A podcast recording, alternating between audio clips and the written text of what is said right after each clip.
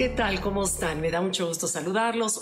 Hoy quiero platicarte de un tema que me parece muy importante y por eso me animo a, transmitirlo, porque ah, hay un, un eslabón de minerales que se considera vital para el bienestar de las personas, del cual todos los seres humanos lo requerimos y nos hace muchísima falta y ni siquiera nos damos cuenta. Este es un mineral que es básico para todos tus órganos, tus huesos, tu corazón, tus músculos y ni siquiera sabemos si tenemos la cantidad suficiente de este mineral. Y me refiero al magnesio. Los expertos dicen que este mineral es el más importante para el bienestar en general de la salud de las personas. Entonces, bueno, lo que me llama la atención es que se calcula, fíjense, el 80% de las personas tenemos deficiencia de magnesio y lo peor es que no lo sabemos. Y por eso se llama la deficiencia invisible. Pero ¿por qué antes la gente no tenía eh, falta de magnesio y hoy sí hay varias razones? Pero primero veamos cómo cuando te sientes sin energía o te duele la cabeza o tienes insomnio o te sientes débil o de pronto te dan calambres o tienes tics, a veces buscamos como remedios por todos lados y lo último que se nos ocurre es buscar que nos falta magnesio. Entonces, bueno, ah, vamos a ver por qué es tan importante, porque activa todos tus músculos, los nervios, te crea energía. Es indispensable para 300 enzimas que transportan, almacenan, utilizan eh, energía. Entonces, imagínate que sin magnesio te sientes débil, eh, sin ganas de levantarte y tú a lo mejor piensas que puede ser una depresión y lo único que falta quizás sea este sencillo mineral. Ahora, vamos a ver también cómo el exceso de medicinas, por ejemplo, antiácidos, nos impiden la absorción del ácido clorhídrico, que es el que absorbe el magnesio.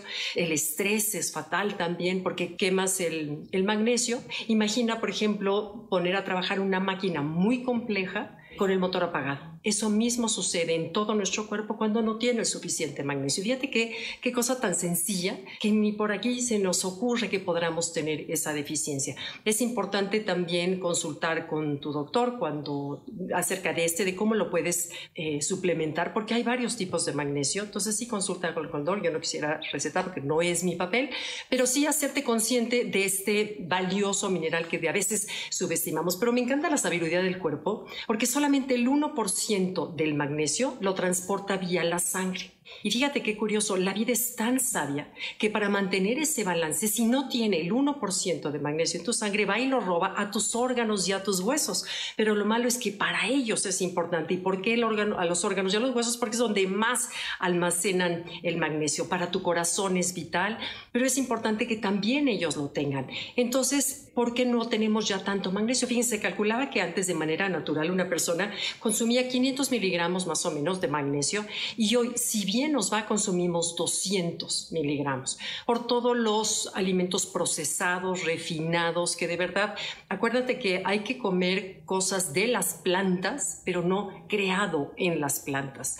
Todo lo que se anuncia en la televisión es procesado, por lo general nunca has visto el brócoli que se anuncia en la tele, como dice un gran nutriólogo. Ah, entonces, de veras, entre más cercanos a la tierra y más natural comamos, mucho más enriquecida va a ser nuestra comida, no solo de magnesio que estamos hablando hoy, sino de todos los minerales que nuestro cuerpo necesita. Entonces, bueno, tenemos alimentos procesados, el exceso de antiácidos, como mencionamos, las pesticidas que han cambiado muchísimo todas las plantíos, todos los alimentos genéticamente modificados y la tierra ya no es la misma tierra de antes. Entonces, de manera natural estamos consumiendo menos magnesio.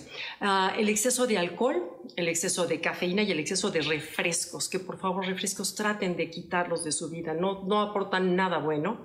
Y por supuesto, Ahora, ¿qué, ¿qué hacer o qué alimentos nos suplementan o nos aportan el magnesio de manera natural? La col, las acelgas. Acuérdate primero que entre más verde comas tus verduras, tu sopa, tu... trata de incluir siempre, siempre verduras y frutas. Pero bueno, la col, las acelgas, las almendras, el los cacahuates, los frijoles son maravillosas fuentes de magnesio, ah, el aguacate, el, ah, el germen de trigo, el cereal de trigo, son algunas de las fuentes principales de magnesio de manera natural. Pero también los suplementos son buenos. Y saben también que otra cosa, bañarte en tina con sal Epsom, la compras en la farmacia cualquiera de esas farmacias grandes, la compras por kilo, que es baratísima, y le pones quizás una taza de sal de magnesio y te metes a la tiene unos 20 minutos y a través de la piel se absorbe el magnesio. Fíjense que maravilla y qué manera tan rica de absorber este mineral.